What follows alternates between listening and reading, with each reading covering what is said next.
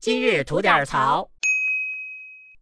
昨天咱不刚聊完汽油涨价的事儿吗？嗯，你琢磨着换电动车是不是？。是啊，哎，我还今天真看那电动车去了。嗯，这谁知道我这搜着电动车呢吧，突然蹦出一条新闻来。 啥呀？哎，这新闻说啊，呃，二零二二年第一季度新能源汽车火灾上升百分之三十二，三十二，哎，平均每嚯天超过七例。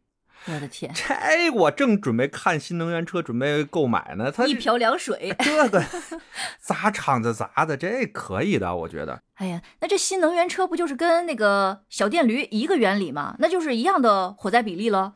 啊，对啊，咱们也不是什么专家啊，咱就是普通的消费者哈。嗯，呃，我就想问问了，这个电动车，甭管是电动自行车也好，电动汽车也好啊，电动汽车刚才咱说过了，咱也不说了。就这个电动自行车，现在所有买回去的电动自行车啊，外地我不知道有没有这个规定啊，北京是严格要求不能往家拿的。嗯，哎是的，那这个我就想吐槽一下了，我买的东西我不能往家拿。哎，搁我们北京啊，说没丢过自行车的都不能叫北京人。嗯， 是，嗨，啊，这两年当然好多了啊。但是你看我这个车搁底下真要是丢了，那谁管啊？哦，想把它找回来，基本上可能性是不大那是，啊。那有人说了，你可以上保险啊，那保险的钱不得我出啊？嗯啊，这个钱也没人帮我分担。那好，就算不丢，搁在下面作为一个电动产品，在下面风吹日晒雨淋的，嗯，对它的这个使用寿命肯定是有影响的。嗯，多少有点吧。对，那这个事情我又觉得心疼了。